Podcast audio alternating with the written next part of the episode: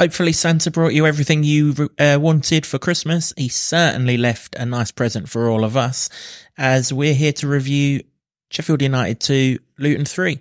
To help me do that, I've got the Lutonian journalist James Cunliffe and town fan Dan Barratt Davis with me. Gents, hope you had a good Christmas. Couldn't get any better, could it, really?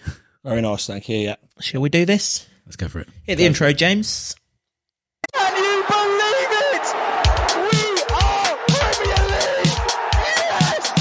This town. I love this town. I love this, this town. You know what I love about this town is actually you. Everyone in it has got this massive soul.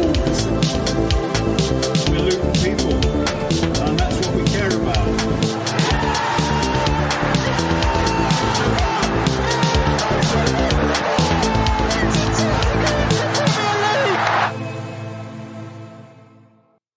Hello, everyone. Welcome along to the Sheffield United Review podcast. Uh, absolutely fantastic away day on Boxing Day, uh, making it six points um, for Christmas. Before we get stuck into the game, thanks very much to everyone who's uh, sent us comments.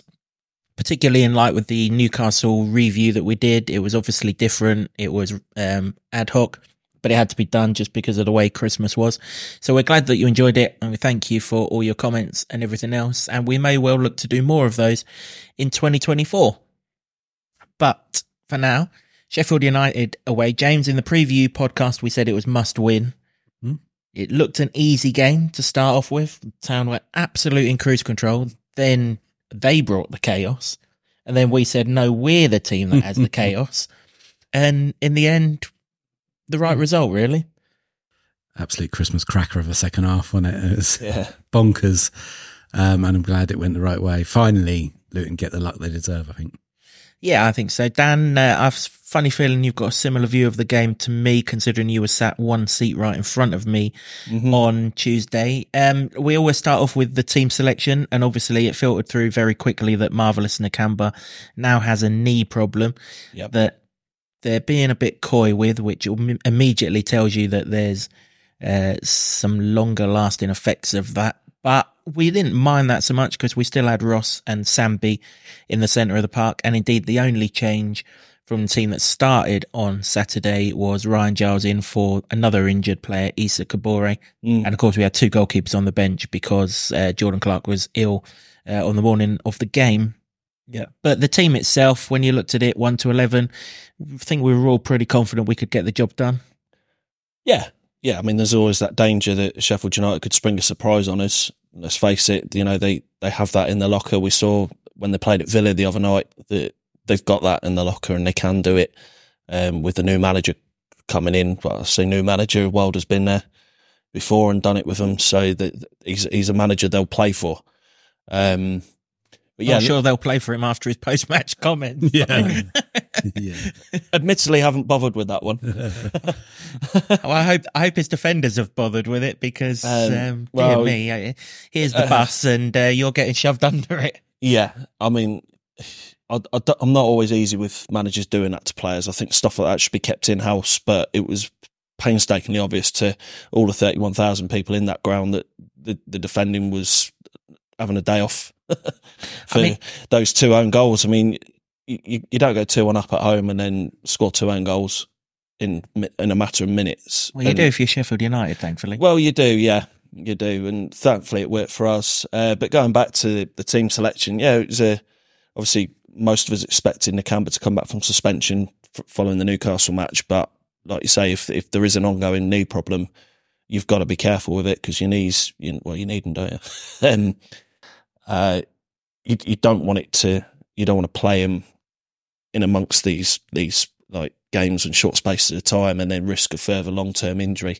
And that's why you have a squad. Um, luckily, Lokonga's back in and he seems to have tucked to it, took to it like a duck to water. I thought he was excellent against Newcastle and he, him and Barkley again yesterday. Absolutely brilliant and controlled the midfield for large parts of the game, I felt. Got a funny feeling we're going to speak an awful lot about Albert Sambi Lokonga, both in this podcast and the ones to come. That is for sure. Um, James, we asked for a similar first half to the first half that we got at Bournemouth, and we got exactly that. It was controlled, it was classy. There was so much to like about our play. Thankfully, Chris Wilder was blind that their left hand side was getting absolutely battered every single time we went forward. And you kind of felt in the early stages, it was just a matter of time before we scored.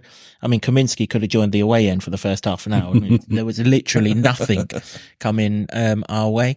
It was just a matter of time that we put one of those moves together, and in a, and it resulted in something. Nearly uh, got Eli in, didn't we? And um, and eventually, I mean, Sambi rolls a lovely ball into Doughty. He stands up the left back, who wasn't much of a left back, really, was he? And um, straight past him, and then, well, I don't even know what the goalkeeper's doing. Probably um, thinking about the time he's had cramp all of uh, all of the times, but thankfully uh, didn't close his legs early enough, and um, Doughty's first Premier League goal, and really deserved because his performances this season have been absolutely different class.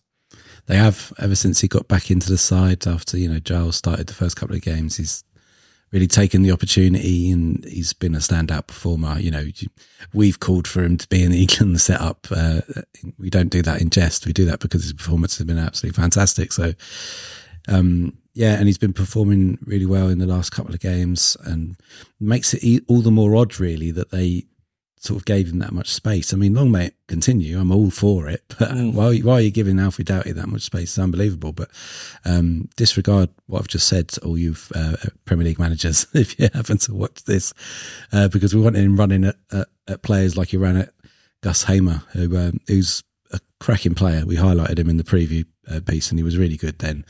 Uh, but he left him spinning like a top um, to get past him and uh, yeah, the shot through the through the legs. That's cheeky as you like, love it. And uh, yeah, I don't. I'm not sure many of many people sort of knew it was a goal for about five seconds, but uh, We didn't. was- no, we we all had the discussion, didn't we? that I the- mean, I knew it. looked- I was pretty convinced it was in, right? So I I, started to cheer, and then everyone around me's still sat on their ass, and I'm like, "Oh, have I got this wrong? Has it gone round the back of the goal?" And then Alfie started wheeling away, telling the bloke in the corner who's giving him dog's abuse to um, pipe down, and then suddenly the Luton fans realise, and we all yeah, we start it, cheering. it was a bit odd. I, I remember you cheering, and I thought, oh, if if I cheer, it's going to be one of those that has gone behind the goal and then bounced off the advertising order and in the back of the net. Um, but yeah, what, watching it back on the replay, uh, as a goalkeeper, you don't let your near post, and you certainly don't let it through your legs like that. And if you actually look at Doughty when he's when he before he strikes it, he's looking to play it across the goal as well. So it's, it's even better. Just makes it even better. And yeah, it was quite comical just from that as he scored. Oh, he's well. Oh yeah, he has. Yeah, Yeah, exactly, exactly that. And I mean, you know, as I say, really good goal. It was coming. You know, we'd had a few sort of half chances or moments that just needed that little bit of luck. We'd obviously we'd we'd got Eli through, hadn't we? And the Bosnian defender, who I'm still name I'm still not going anywhere near, took him out and, and got got booked. Otherwise, he was clean through and prob- probably going to get a shot on uh, shot on goal away. Um, Townsend was so clever; he was picking up spaces in pockets that they didn't know whether it was a midfielder, a centre back, a left back, or who should go with him, and he was just having a whale of a time. And really, in that first half, apart from the Hamer free kick. I don't really think they offered anything to the game, did they? They were absolutely, considering the magnitude of the game, Mm, and the fact that they played Friday night, we played Saturday afternoon, they offered absolutely nothing to the game in that first half. First hour, really. yeah, which is bizarre. It's a contrast to when we played them last year when it was a bit more of a fight. I felt um, whether their confidence has been absolutely battered this season, given by how, how it's not gone very well for them. Um, perhaps that's something to do with it. But yeah, they they look they look a team like they need a window. Do you know what I mean? I, th- I think they need a window, and judging by Wilder's reaction, as you say, it looks like there's going to be some movement. what a window to jump out of. yeah, well, yeah, yeah. They look like a team to me that need the championship. I don't know about uh, Well, I think I, else. I think they might get the wish because um, if if you're a Sheffield United fan, I'm sorry, but you you're not going to be very impressed with that at all. Not at all. No, I mean the the natives were getting restless, weren't they? And you know there was Mm. all sort of jeering. I mean they were getting pissed off, weren't they? Because the goalkeeper weren't getting rid of the ball very quickly. But the simple fact was he had no one to give it to because we were man for man on all of them, like we do. We picked up our players right from the start. Sometimes this season it's taken us 10, 15 minutes to work out whose man is who, and every, not on this occasion. Rob got it absolutely spot on, and um, yeah, we just it was you could almost oh, obviously we weren't at Kenilworth Road, but the domination of the first half, it was almost like it was at Kenilworth Road. You know, you had Barkley having absolute whale of a time in the middle of the park. Sambi Lokonga, the boy can play with roller skates on. He's that good. I mean, Very good. they had three. They had three in the centre, didn't they? They could have had thirty-three in the centre, and them two would still have bossed it. That Cruyff turn of Barkley's in the first half. I mean, he's lo- he's loving football as pretty much as much as I'm loving watching him play it. Yeah, I mean, he just gets better and better, doesn't he? He's um, such a classy player, and Lokonga as well is what we thought we'd be getting. We're, I'm a bit gutted that we didn't get to see the December Lokonga and Barkley axis that we were talking about. I mean, it will come, but obviously, perhaps not anytime soon. By the judging of what Edwards was saying about Nakamba, which is a bit of a shame. But you know, while you've got Lokonga in there, um, performing as he has done for only two and a half games, really, isn't he? And he's going to get better. Uh, and Barkley, who's just he's bossed multi-million pound midfields all season, hasn't he? Really, so it's it's a very exciting prospect. Yeah, and and they utterly dominated that United side on Tuesday. And uh, yeah, you mentioned Townsend as well. Some some very very intelligent play without the ball uh, to to really open up spaces, and yeah, Doughty was the beneficiary of that umpteen times in the first half. I mean, that's two games on the trot for Townsend because he kept on coming inside and Dan, uh, on Saturday and Dan Burn didn't know whether to come inside or not come inside. I mean, having seen his defending against Notts Forest, I don't even know he, if, if he knows how to defend, let alone come inside or anything else. but Kabore had the whole of that right hand side to himself in that first half. Alfie Doughty had that. So it's clearly a plan and Townsend is so clever that maybe the midfield that we need to look forward to seeing more and more often. And this is no disrespect to Marva Tor because we love him and you know, we really hope that his injury isn't too bad. Maybe the midfield we need to look forward to seeing more of is the Ross, Sambi, Townsend trio because, I mean, they're all clever players. They're all great players and they're all in good form. And the good thing is only Ross really is anywhere near 100%. I think they both said, or certainly Townsend has said to you, hasn't he, that he's still getting his way up to 100%. And it's, it's obvious that Sambi Lokonga has only played two and a half games. No one's at 100% after two and a half games. So if those two have still got more in them and Barkley stays at the form that he is, and there's no signs to suggest that he's not going to, that's a midfield that no one else in the bottom half of the table can match up to. Nobody. No, you're right, and I think I think we are going to see a lot of it. To be fair, by the judging of it, we're a couple of days away from Rob's press conference pre Chelsea, where he'll probably let us know more about what the situation is with the camera. But yeah, I, I think it, it, will be, and it's a very exciting prospect. Um, you know, with uh, with um, the t- two experienced Premier League players that we've got who are really performing at a high level, and you can see that well, Ross has said it that he loves playing here, in, and and so has Andros in recent weeks, and he said it on telly and stuff, and various interviews and stuff. But I think you know words can you can you can ignore the words and just look at their celebration for the third goal at Bramall Lane and what that meant to those players. They've been there and done it all over the play, all over the Premier League, and that meant the world to those two players, and it's great to see. Yeah, I mean that that's the thing, isn't it? I mean, you know, they've got England caps galore. Mm. You know, they've li- they've literally done everything they can. They've been to World Cups, they've been to you know big tournaments, played in big finals, and everything else. But they're desperate to keep Luton in the Premier League, not for for themselves because they're not going to enhance themselves at their age by keeping Luton in the Premier League, but because they want to keep Luton in the Premier League because they've fallen in love with the club. They get what it's all about, and uh, well, we can only benefit from it. Yeah, exactly. And isn't it nice that I mean we we have we've been blessed with players that have come here and got the club and fallen in love with it. Um, and with greatest respects to all those players, they haven't quite got the class that Townsend and Barkley have got with it, which gives you an even bigger added bonus. We've got England international, well, ex-England internationals, whatever you want to call them. They've represented the country at the highest level. They've played at the highest level all their careers and for one reason or another fell off fell off the train a little bit and Luton's come along. Here you go. Do you fancy a couple of years more. Uh, You know, do, do you want to carry it on, sort of thing? And you know, as a footballer in your thirties, you sort of take the opportunity you can grab, whatever opportunity you can grab, really. And it, it's worked out for both parties, and obviously, like long may it continue. Been fantastic. Yeah, I think I'm pushing my luck. I think I'm pushing my luck asking for Andros Townsend to go to the Euros. But it's- if Ross Barkley does not get in that England squad for the Euros, he's either injured or Gareth is just flat out doesn't want to win the tournament. It's uh, Well, it'll be the latter. it's it's it's that simple. I mean, the football Barkley's playing. He was man of the match. Give Given man of the match again on the Amazon Prime coverage.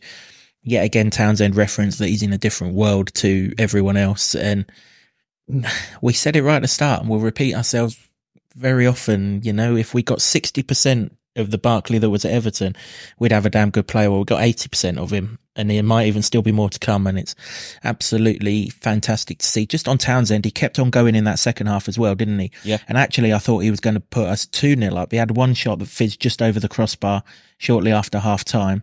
And if that had gone in, that was game over, game set match. Because they'd have just, I mean, we saw what- what happened when we went 3 2 up. They all disappeared. They all had a fire drill. had um, had Townsend put us 2 0 up, the alarm would have been sounding a lot earlier. Yeah, possibly, and you, you know that that's only that's only a good thing for us. I mean, we've seen obviously from his goal against Newcastle, right? It's a tap in, it's a header from two yards out. You, you unmarked, and you're not going to miss those. Um, but obviously, having a chance early on, you're one 0 up. You get a chance early on, you bury that away from home. There's, there's very very little chance of Sheffield United getting back in the game after that. We we were kind of masters of the downfall, I think, for a little period there. A little mad moment where, for the first goal particularly, we just couldn't get rid of it. Just couldn't get rid of it. I think it was on the line at one point. We had two players fighting to get rid of it, and they couldn't quite get the heels behind it to really smack it.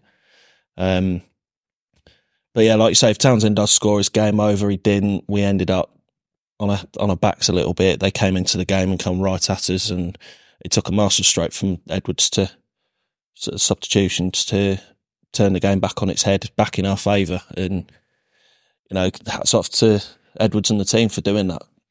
Yeah, indeed. Yeah. I mean, it's just turned chaotic. It's from absolute calmness and Was. cruise control. It just turned chaotic, didn't it? There's, there's, there's a bit of pinballing around our box, and all of a sudden the ball's broken to McAtee, I think it was on the right hand side, who picks out McBurnie. Doesn't hit the cleanest strike in the world, but obviously he's close enough that uh, Kaminski's got no chance with it. Finds the corner, and then the second one was the one that Dan referred to, where Brown and Mengi were sliding in, and hope you just hope that someone got it round the post, but it never happened. And then the Bosnian bloke, who's clearly much better in their box than he is, sorry, in our box than he is their mm-hmm. box. You know, he couldn't really miss either, could he? But it come from nowhere. I, I wasn't sitting there thinking, we're going to be hanging on for dear life here. But then the next thing you know, it five, what was it, five, six, seven minutes between the two goals. All of a sudden, oh shit, we've blown this and it's going to be a long way back. Well, that's what it felt like at the time. Uh, it, not now, obviously, but at the time it felt like they'd definitely blown it because the momentum then sort of should take United all the way through and to you it. just knew that oh, they've got a reputation for time wasting. Mm. You know, if you if you let that start, the goalkeeper's world class at it. You let that start, and you're like, Thankfully, they weren't doing that. Credit Yeah. to them, they weren't doing that. And I don't know what it is with gifting Ollie McBurnie goals when he really needs one because Luton seems to be doing that Did because it last year. Oh, he hadn't scored for about five million years last year. By the time Luton played him and he scored, and this time again, it's just like um, a a couple of players around McAtee, and somehow still digs out a little cross when he's sat on his arse. It's just one of the most frustrating things because it you know it gets them back in when they didn't really deserve it, but then to concede a second one eight minutes later, and the, it was the closeness of the two goals. You're thinking, well, that that's the moment. That's the the game's gone now because you can't dominate that much in a first period against a relegation rival, not put them completely away, and then they do that. I've seen enough games to, I think we probably all have to to know that that that would usually be the end of it. Um, so for what happened after it to transpire was um, absolutely bonkers, really. But I'm glad it did because um, it just makes everything seem a lot rosier now, doesn't it? yeah, it does. Yeah, I, I think my biggest uh, concern when they went two one up wasn't necessarily so much of time wasting. You know, we do it, we'd do it in the same position. You know, obviously, um, it was more the fact that they played Friday night, we played Saturday afternoon going into it. So you would have thought they'd be the fresher side, but so many people write off the fitness of this squad, and um, they showed their fitness yet again. Okay, I know Rob made three substitutions, which really impacted the game in a positive way, but you know, the logic would have said that having had the extra, whatever it was, 24 hours to recover and prepare at a busy time of, uh, of, of the year, that they'd have seen the game out. But I mean, thankfully, their right, their radar went 180, didn't it? And then instead of shooting at our goal, they couldn't stop shooting at their own goal. And, uh, They're frustrating goals to concede, no matter who you are, and to do it twice in a matter of minutes at home when you were two and up, and ultimately deciding the game. That that's got to hurt them. That's got to hurt them, and it, it's going to be, you know, the, it, and it's weird. Like I said earlier, the way they played at Villa Park for that, I was sort of thinking, well, hang on a minute, we're going to be in a right game here, and we were. Um, but th- they were the masters of their downfall, and and a lot of credit has to go to Luton for that because we just didn't give up. You know, you go two one down after, after cruising at half time. You know, you're one 0 up. You go in the second half. You know, you still we were still sort of in control. Then we conceded two stupid goals, and then you know you sort of thought, oh, bugger, really got to get back into this somehow. Um, a lot of teams can roll over, and then you know they they can lose momentum and not quite get back into the game and it wasn't a particularly clean cross, cross from Morris either. He sort of weaker foot, left footed cross in, and the defender just managed to beat Osho to it, and somehow it sailed in. And you, you can say, oh, Blades fans might be watching this thinking, you know, you, you were lucky, and but sometimes you need that, and that you ride your luck with it, and you take whatever chances you can get. And if you're gifted two chances like that, I mean, it, it's just really unlucky on their part, and Yeah, I that's what mean- decided it in the end. if there are any Blades fans who are watching this, if you want to score a couple of goals for us, crack on. You know, don't bother me. Couldn't care less how it gets in the back of the net as long as it gets in the Well, that's back of the net. I mean, we were the for the woodwork away from winning 3 0 against Newcastle, weren't we? So I'm sure as hell not, as Andros Townsend said, I couldn't really give a shit about luck because, you know, it'll all even itself out. Well, but it- it, did, it did, we did get a bit, lu- where we did get a bit lucky, uh, not so much the finishes.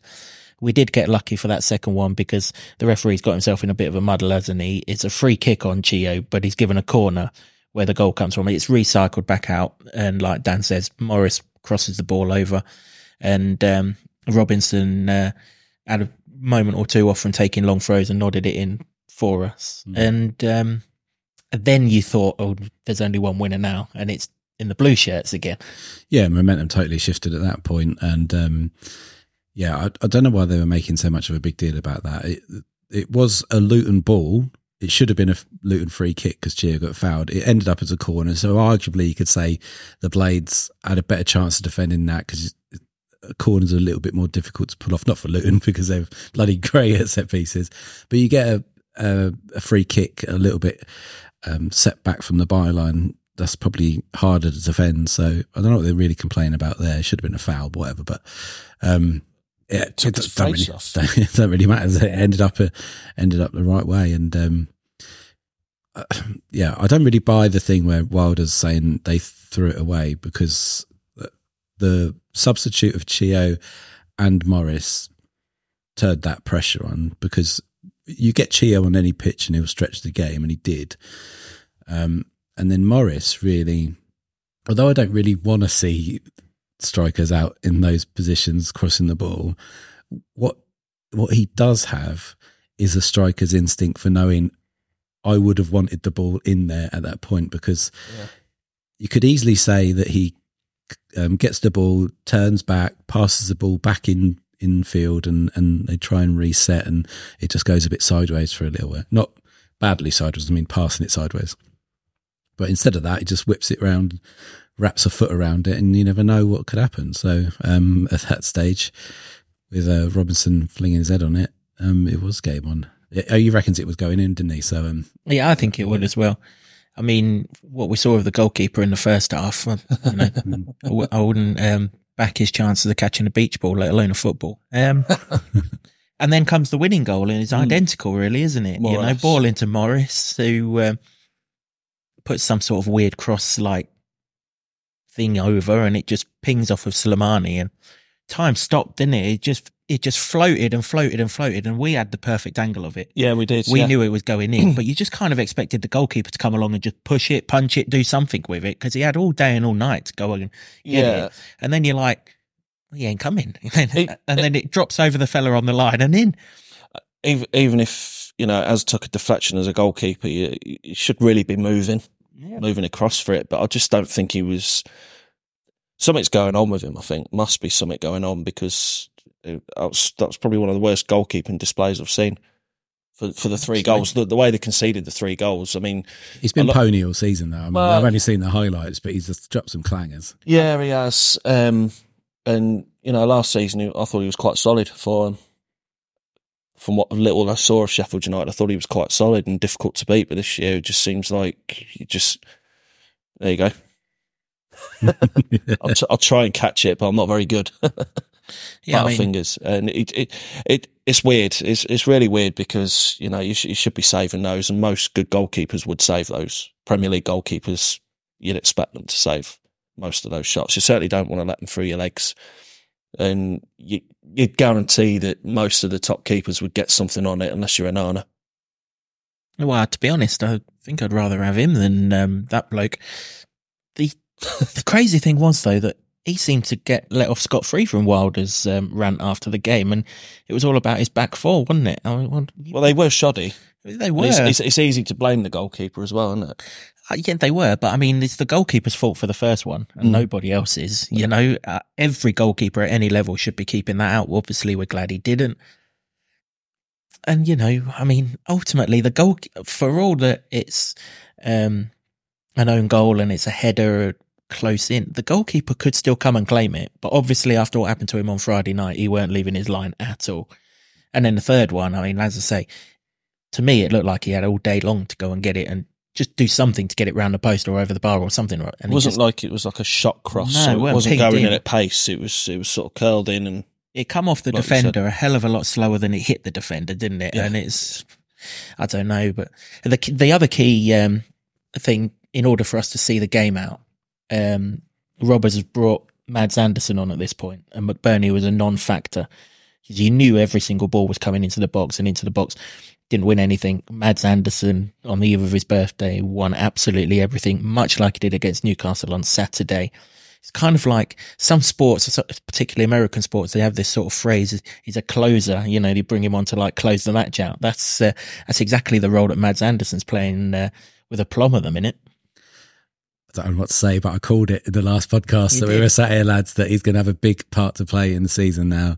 And um, he, he absolutely did. And he, he's come on and he's, that is the sort of stuff that, that is as good as when Chio and Morris were running the ball up into the corner flag against not, uh, Newcastle. It's the same sort of stuff because you know, um, when they're flinging it, the kitchen sink at you in the last minute, anything can go wrong. But when he's getting two solid heads on it, you can just sense it that, that, that that's the job done. And, um, yeah, I mean, I really like the look of him before he was getting, uh, before he got injured.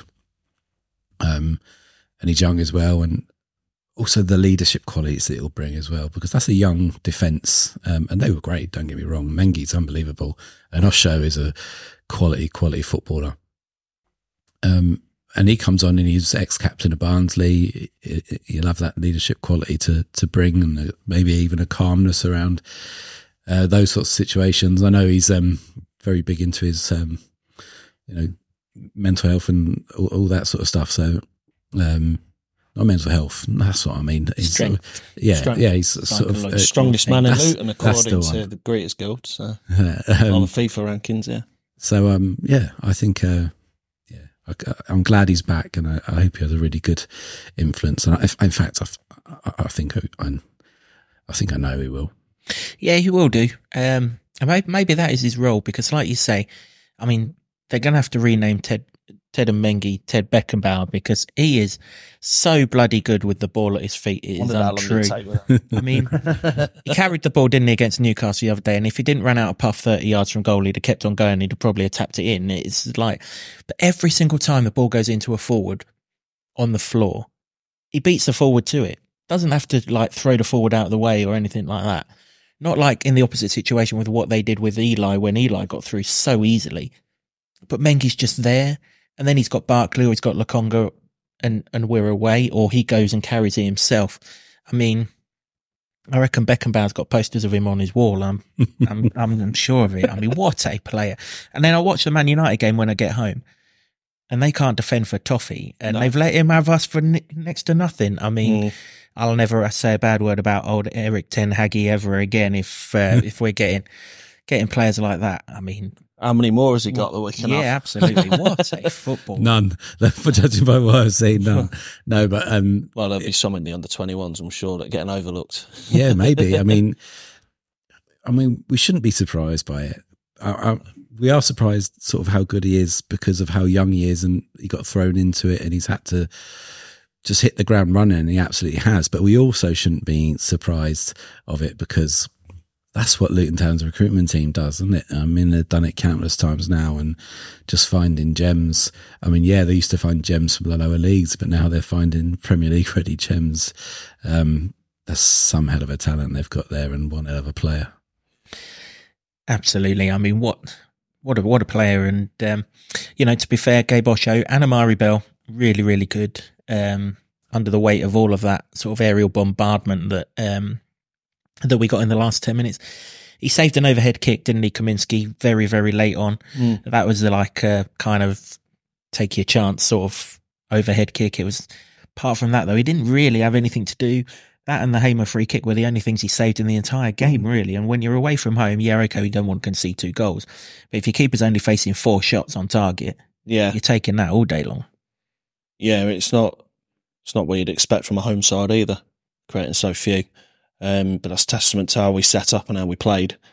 Um, and I think if you're Kaminski, you're happy if you're not got much to do anyway. You're not going to be happy you conceded two goals from it, but we got the we got the points, and that's first and foremost. But when when the guns are down, you you know you can rely on your goalkeeper, and Kaminski's certainly earned his money, and he's make, making an absolute mockery of his transfer fee.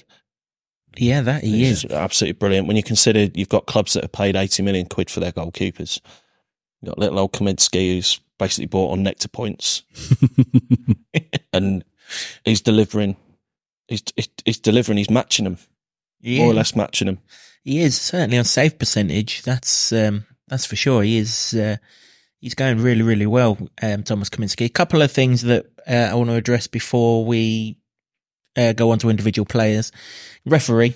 We um, spoke about the referee in the previous show. First black referee since Uriah Rennie going on 15 years ago.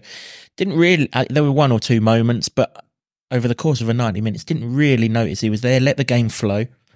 Um, all of those fancy like bits of contact that people try and go down for. He weren't having none of that. Booked players when they needed booking. Kind of kept everything in line. You know, I thought he refereed the game really, really well. I know there's the um, image doing the rounds of um, their two defenders wanting Carlton Morris's shirt in the corner, but apart from that, I thought I thought he was a really, really good referee. Certainly, so much better than some of these other clowns that I've seen. Yeah, I liked him. I mean, you can always tell a decent one when he's prepared to let the game flow in terms of um, just a couple of seconds before he blows a whistle, see if an advantage develops and play it. Because you can always bring it back. You don't have to be so whistle happy. I thought from, from that perspective, he was really good. I, I said beforehand in the preview piece, I just want him to be anonymous. He largely was. I know that that image he said is doing the rounds of um, them absolutely throwing Morris to the ground and somehow winning a free kick, which is baffling. But by the end, the game was won, really, wasn't it? Well, that's the thing. Yeah, you want the big decisions, right? Don't you? You don't really care about the ones that are in the corner because at least then mm. you've got a chance to defend it if it is wrong. Yeah, And he wasn't got- game changing. He got the big ones right, didn't he? The bookings mm. that had to be booked, he booked them, and yeah, I thought I thought he was really, really good as a referee. He wasn't helped out by his lino down the left hand side to the away fans. He was absolutely terrible. I don't know. He must have had too much Christmas sherry, that bloke. But but the referee though, for his debut as well in the Premier League, and this was a big game for the two clubs involved. It might not have been the biggest game in terms of, you know, the overall Premier League structure, but for the two teams involved, this was a must not lose, probably a six point must win. Really, Mm. he handled it so so well, and um, I hope we see more of him. Yeah, I mean, if, if I think all the other referees should look at him look at his performance, and I thought, well, hang on, maybe maybe I've been going wrong somewhere, and I hope they do. The the better ones will, the, the useless ones won't. Um, but yeah, that was probably one of the best refereeing performances I've ever seen. Yeah, And I, I'm not joking when I say that because we've seen some absolute toilet, even this season. it- It's supposed to be the best league in the world, and we've got some of the most useless officials going. Now, it doesn't say much for his performance, obviously, but he was absolutely brilliant. Like you say, apart from a couple of things, there wasn't really anything major that you can pull him up on. I don't think. I mean, you go to football to see the best players doing their thing, don't Yeah. you? You know, We're not there to see the ref. Exactly. If you're a Luton fan, you're there to see Barkley. You're there to see Townsend. You're there to see Lokonga. If you're a Sheffield United fan, you're there to see Hamer, McAtee, etc., etc. As long as those players are protected, you just you know let the game go, and he did. And I thought he was really, really good. Unfortunately, though, James, the game was soured uh, by an incident towards the end of injury time, which we now know to be an alleged racist slur aimed at Carlton Morris from someone in the home end. Now we've had this already this season with Elijah Adebayo being racially abused on social media. Now that's an absolute cop out and we called it out straight away. But this is worse. This is in a football ground where they've got black players. We've got black players. There's a black referee. Everyone knows about the profile of that particular incident. You must be a right clueless pillock to do it anyway. But to do it in those circumstances is just absolutely wrong. And, and I'm so glad that Sheffield United seem to be taking it seriously. And I hope South Yorkshire Police, who football fans will have absolutely zero faith in after what happened at Hillsborough, hopefully they uh, find the culprit and make sure he doesn't see another game of football live again. Well, yeah, I think the fact that Morris was alerting the referee to it at the time and, and they could point him out, you'd you'd think that that would be a, a, a useful thing. Um, it is dis- it is disappointing that we have to keep talking about this. I'm not surprised that it still happens, considering the rhetoric that goes on in the, the, the public and political sphere. I'm not going to get political again. Bloody hell, we've had enough of, enough. com- stick to football. I had enough comments on the old stick to football game. That's what I'm saying on that. But um, w- w- it it does seem to be rearing its ugly head again. Um, I guess an incident like that, where it's one person, or we think it's one person, we don't know the full details yet, is easier to uh, sort out, weed out than it is when it's a whole section of fans doing it because that's more difficult. So hopefully that makes it a lot easier. The fact also that Morris was able to point it out at the time and, and there's all these protocols. But um, I, I, I honestly, it baffles me in any sphere or walk of life, not just football, but ultimately there's you're you're a fan in a in a stand watching a game that you supposedly love. You'd give anything to be one of those players.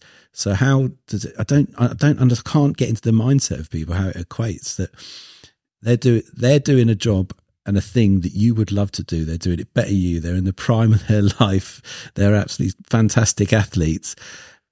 And um how, how, does it come in that you're you're dishing out this abuse on the color of skin. It just does. I just cannot compute it at all. Never have been able to.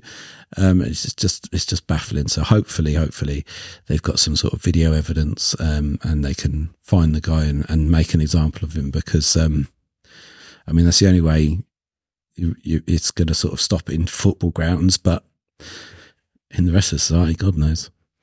Yeah, I mean, he or she needs to have seen his last game of football live for a long, long time. Definitely. And like James said, you know, it's probably one of them things that you're never really going to get rid of. But if if they're consistent with it, if the players are reporting it, and and I say fans as well, I think if you hear something in a football ground of a racist nature, you've got to report it.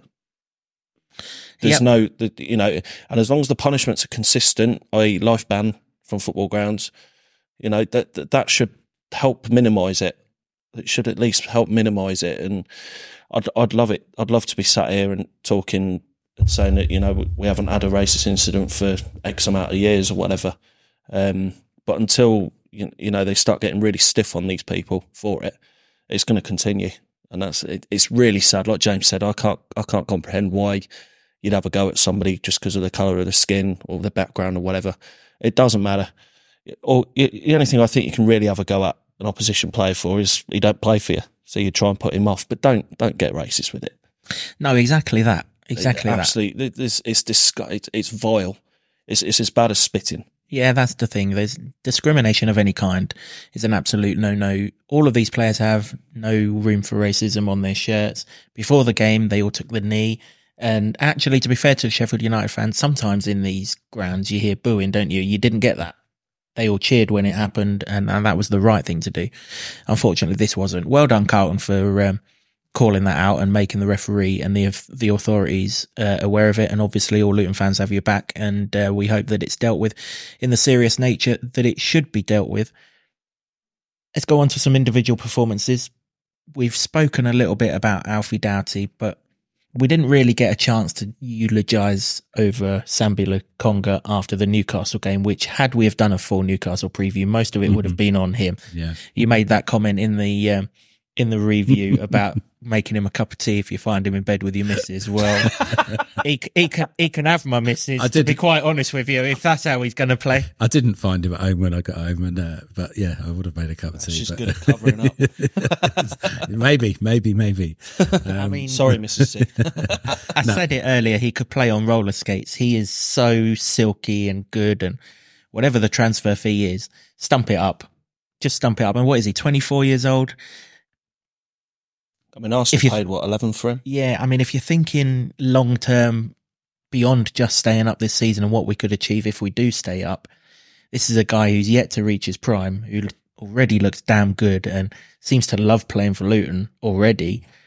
I mean, let's get the deal done, lads, please. Yeah, it's it, he is so good, but n- not just with the ball. He was fantastic against Newcastle, but I thought out of position in Sheffield United when things got tough, or even in the first half, I think it was there was a great block from no, it was second half. Sorry, there was a great block where they got to the byline and cut it back, and you think, oh no, um, and he just threw his body in uh, on the line and it's that sort of stuff that sort of really endears himself to most football fans. And then if you can add on top of that quality, which he has with the ball, um, yeah, what what a player! I mean, if if he, you know, follows in the similar footsteps of most sort of big players that have come in this season, like your Townsends and your Barkleys, that have decided that they really like playing for Luton, then well, stick a cheeky bid in, I reckon. I mean, find out what it is. If you can't afford it, we'll crowdfund the sort of thing because, uh, you know, we'd all love to see. I mean, if we got to see three years of Barkley and Lokonga, it's definitely not going to be a bad three years. That, um, that is for sure. The other person that I want to speak about, uh, Dan, is Ryan Giles. He came in for a first start for a long time. And you didn't really notice him in that first half. And I don't mean that in a bad way. I mean that in a good way because all you hear, all, all you've told is that he's fantastic going forward, but can't defend, can't, Yeah. and all this. Well, he was up against their best player in McAtee, Yeah. who was anonymous in that first half. And a lot of that was down to Ryan Giles. But he didn't just stick with him. He got forward when he could do, but ultimately his job wasn't really to get forward because we had Barkley playing on the sort of left hand side to to go into that kind of space and things. But you know, I I, I think Giles is improving every time I see him, and now I can understand why he's our club record transfer fee. Yeah, I mean, I, know a little bit about him from when he played for Coventry. Didn't see him when he played there, um, but not live anyway. Um, and obviously played a big role in Middlesbrough getting up to the playoffs as well, and always looked good when he played against us. So you sort of know knew there was a good player in there. Making the step up isn't easy for anybody. And when he was brought in, a record signing, plays a similar position to Doughty, and you sort of feel, well, you know, is Doughty's number up? But Doughty's took that and just thought, well, when I get my chance, I'm going to grab a ball by the horns and go for it. And Giles has sort of been left behind a little bit. Um, but he's he's come back in, and what we've seen of him since he's come back in, I think he's took on board what what the manager said to him. And don't forget, he's he's a young lad as well, so he's still developing. Was he 22, 21, 22? Yeah, he's not much older, is he? No, he's he's not very old, and you're still developing him. He's still at an age where you can develop him and sort of mold him into what you need him to be. And I think very he's getting he's getting close to what we need him to be, and he'll only get better with ma- match time. Yeah, he will. Hopefully his injury's not too bad. It did look like he was limping when uh, they all came over uh, to the Luton fans at the end, but you could see that uh, what playing for Luton means to him by his celebration after the Newcastle game. He was giving it lots of fist pumps, and I know that there was emotion around that uh, afternoon as well. But he seems to have, you know, he, he's coming out of himself now, isn't he? He's expressing himself. Yeah, I mean they they all seem that. I I mean, you can tell that by the way that they play together and and, and give everything really. But uh, those celebrations do do say a lot really. Um, and yeah, he hasn't. He, he must have been frustrated um, for the first three months of the season because you, you get a look in after the first couple of games. But um, yeah, he's come in and he's done a job. Not wouldn't necessarily say he's done the sort of eye catching job of going forward that we'd like, but I guess that probably was why he wasn't necessarily getting in the side in front of Doughty anyway. Uh, and it's a hard gauge to, to, to sort of play it by really because everybody in the Luton shirt sort of had a bit of a baptism of fire in those first three Premier League games um, since figured it out. Uh, and maybe he has as well, but you know, he he was he caught the eye at Middlesbrough going forward, and he probably didn't have to do a lot going backwards. Whereas Doughty can do the box to box stuff, uh, and he's been a revelation this season, really. And I thought he was good last season, so um, that's that's probably put Giles, you know, second fiddle. But you, you've only got to listen to what sort of Carl Morris was saying after the game in terms of um, coming on and affecting the game, being a game changer, and he said he he wanted to do that and effective positively. And then Andros um, said that you know he's not sulked in the last four games that he's not been starting and he's come on and he's done a job and he has. Um, and that's a sort of similar thing, I guess, that would rub off on the likes of Giles, and hopefully it does. I mean, go back to the celebrations and him really, really happy that it has. Then hopefully he's he, he's he's fully on board. Yep. And uh, the reason why Carlton had to come off the bench and make an impact is because Elijah's playing so well, and they um, they highlighted it on Match of the Day uh, on Boxing Day um, that he's his press going forward allows us to get up the pitch, but his defensive work, which often goes so unnoticed, but he heads an awful lot of set pieces away, as does Morris. To be fair, when he plays, Yeah. um, the work that he does in both boxes is is fantastic. And as I say, had Matey not brought him down, there's every chance he'd have gone through and opened a scoring before Alfie Doughty did. Yeah, I, I remember the incident you're talking about as well, and he did look clean through um, because he, he he got his first touch sorted out, which is something you could sort of accuse Elijah of not be, quite being there yet with the first touch. Um, but you, you you just see with him as the season's gone on, like James said about baptism of fire, the opening few games. I think a few few players could be accused of struggling early on. Um, Elijah being one of them, couldn't quite get the rhythm of it. But like I said about Giles getting a run of games, Elijah's getting a run of games now, and he's really started to prove himself that yeah he belongs at this level. And he, strikers don't just need goals; the goals help obviously, but if your overall play is good and you can come and do a bit of the defensive stuff as well, you're doing yourself no harm whatsoever. And it seems like there's a there's an understanding with Morris and Adebayo as well. Like you don't see either of them sulking much about it at all. Like Morris's words to Edwards when he went on, he says, "Don't worry, Gaffer we'll turn this round for you." I'm only getting 20 minutes, but I'm going to make sure I, I make it count. And the uh, you you got to praise the attitude of the players when they're not playing. Um, you don't hear them sulking. Like I said, um, what time they get, they tend to take the chances because it, there's, there's what 30 players in the squad. There's only 11 places to start, um, and another nine on the bench. You'd at the very least, you want to be one of the nine on the bench. What you really want is to be starting. But if you're only going to get 10 minutes here and there, you've got to make that time count. And Elijah was doing that and he's earning the starts. And Morris is doing that now with his sub appearances and trying to earn himself a start as well. And if that keeps happening, there's no lose situation. No, really, yeah. And Elijah's really earned it. He has, yeah. Uh, delighted for Elijah as well Mm. because you know, as I said earlier, he went through all that shit after the Tottenham game and um, Mm. come out the other side of it, and that's good. Been a brilliant Christmas so far, isn't it? You know, Yeah. six points from six, first back to back wins in the top flight in God knows how long. I think it's thirty-two years, wasn't it? And um, to the day. It was to the day, Yeah, to 32 years. And uh, the third win that came straight after that was uh, Chelsea. Uh, let At me home. just look at the fixture. li- Oh, hello. hello, Chelsea. Yeah. We'll uh, obviously preview that in another episode. But this league table is suddenly getting a bit interesting, isn't it? And Newcastle, you had one sodding job. We did not beat you on Saturday for you to go and lose a second game on the trot.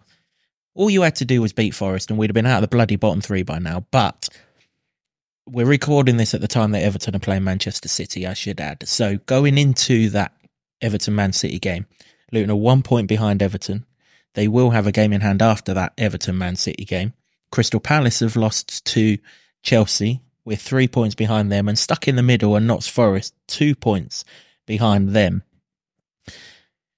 All of from from after the sort of that nobody really cared about the league table after the Bournemouth game. Of course they didn't, but every result that could have gone against us that weekend did go against us, and it it really looked like the three of us were marooned at the bottom.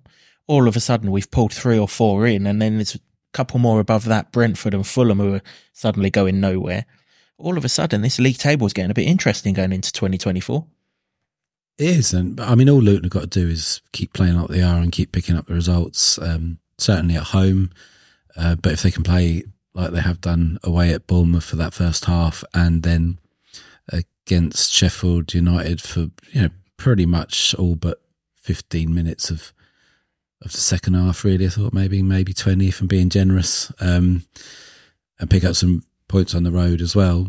Um, it's it is all about momentum. You've seen what's happened with Bournemouth. They've gone on a run. They're nowhere nowhere near relegation anymore. We thought that they'd be one of the ones that were, particularly when we were about to come up against them.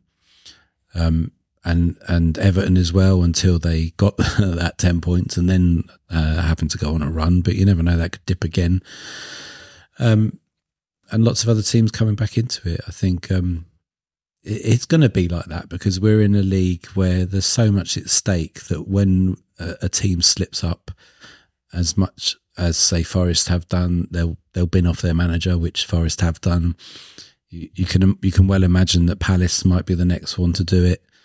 Um, and then do you get the new manager bounce? Well, it, it certainly seemed like that for Forest for a little while, but you never know. Maybe it's because uh, Newcastle were really struggling at the moment. They've got injuries galore, and maybe you know beat, getting beaten by Luton is not good for your self esteem for most of these teams that uh, think that they're bigger than they are. Pity. Yeah. Um, so uh, it is really interesting, um, and it it is interesting to look at, but. I, I sort of get finally where the players and the manager are coming from, where they're going. We can only really do what we need to do and concentrate on ourselves, really. But um, it looks a lot better than it did, it did a couple of weeks ago. Well, it also looks a lot better because we got relegated on Christmas Day. Oh Yeah, no, sorry, yeah. Garth, we didn't get relegated on Christmas Day, did we? And funnily enough, we are taking this damn thing seriously, and everyone's starting to realise it. Yeah, um, it's it's been as a fan, passionate fan like myself, and like many of us, it's been particularly hard to hear these so-called experts writing us off before a ball was kicked. I think I think they were writing us off as soon as um, we won the shootout in May, um, and all we're doing is doing what we do best, and we're we're just being Luton. And that's what we do. We like writing people off. A lot of people said we'd never get to the Premier League. Hello. A lot of people said we beat Derby's record 11 points. Hello. Um, f- for the record, I don't think that'll ever be beaten. Oh, I've haven't seen Sheffield United on uh, Boxing Day. I'm not writing that off just yet. Well, perhaps not. Um, but no, I, I, I don't think it will be. But no, we, we we know what we're about. We know our club better than all these experts think they know us. And a, a lot of people like Garth Crooks did that with minimal research, lazy journalism, and to to get clicks. I mean, the only thing they gained there was a few clicks online, which is pretty sad, really. You know, if, if, if you're if you're supposedly a top quality journalist like Mr. Crooks professes to be of so many years, you you surely you'd put a little bit more effort into researching how the club's run and what it's about and the type of players that we've produced over the years. And you know, and like the story behind it, he's literally just going, "Oh, they were in a conference nine years ago. They'll be back there before long." I wouldn't even say it's lazy journalism on his part. It's just lazy, old school football punditry that sort of doesn't really take into account anything other than well, these are the three teams that have come up. They'll be the easily the three worst teams, and it's it doesn't you know. it- But he- you can- I, I can't remember the last. I, I don't. I don't know this offhand. I haven't researched it myself, so it's a little bit lazy on my part. But I don't know the last time all three went down from coming up. No, I can't say that I do, to be honest. Um, you know, I know that two of them are going down this year. Yeah. Just hope it's not us. 'Cause I, don't- I don't think that I don't I don't think there's room for two of the teams that are above us to drop in. I just don't see that.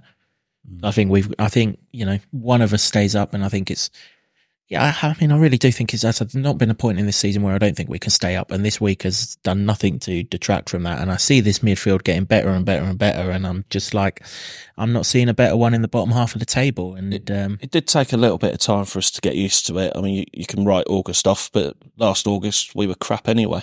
But the thing in this league is you have August in this league, and Mm. then then it's a whole new league in September because everyone spent 150 million quid, Yeah, and then it's completely different again in September, and it's like, yet nobody writes off August for us. Everyone remembers August for us and how bad we were.